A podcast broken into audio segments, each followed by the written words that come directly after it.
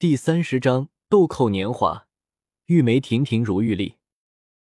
说起过年，有人说小时候十分期待，期待假期，期待新衣服，期待好吃的，期待压岁钱。慢慢长大了，就没有期待了，因为平时就和过年是一样的。我出门在外，还是有期待，我期待可以回到家里，看看父母。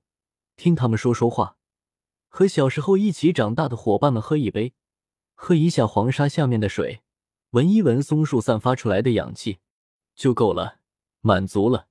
这些手抓不住的东西，常常给我莫大的鼓励和信心，使得我再次拿起行囊，继续披荆斩棘前行。大年三十，我架起年火，它像一棵圣诞树，写了对联，贴在门口的青砖上和窗棱上。父亲把院子里十多公分厚的雪堆成一堆，我等待着天黑，等待着年火点燃，鞭炮响起。我把祝福用心灵之笔写到无垠的空中，希望它传到每一个角落，给善良的人们带来好运。初一上午，亮亮来了我家，叫我去打麻将。我不怎么会打，就去凑脚。出门，母亲交代我：“你还读书，不要喝太多酒。”尽兴就回来，我说了声知道了，跟着亮亮出了门。我和亮亮一起从我家出来，碰到了松林，他穿着新买的皮大衣，双手缩在袖筒里。我招呼说：“松林叔，过年好。”他憨厚一笑，说：“什么时候回来的？回来了也没见你啊。”我说：“天冷，在家没出门呢。”松林就走了。说去打麻将，我和亮亮直接去了涛涛家。涛涛正在家里喝川汤，煮一种夹杂了肉丸、油炸豆腐、粉皮等的浓汤。亮亮说：“你怎么现在才吃早饭？”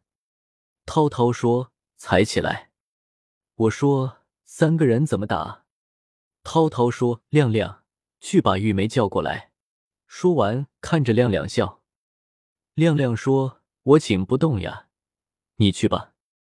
玉梅是大锁家的闺女，长得玲珑可爱，拥有和这片黄土地不相称的光洁皮肤。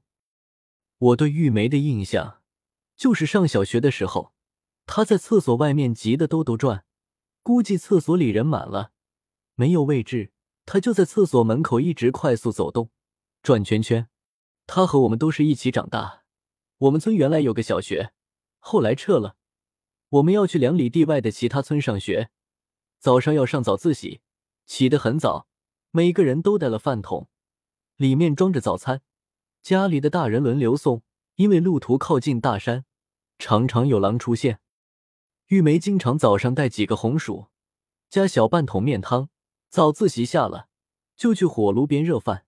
她成绩和我一样糟糕，经常倒数第一和第二由我们俩包了，有时候换一换。他第一，我第二。初中毕业，他就没有继续读书了，去县城的一家饭店做服务员，听说做的还不错。做了两年，又去美发店当学徒。女孩子爱美，玉梅嫌美发店太回首，常常是被化学品泡的粗糙的厉害。女孩子爱美，她就不做了，又去饭店做服务员，直到现在，过年才能回来，平时过节也回来。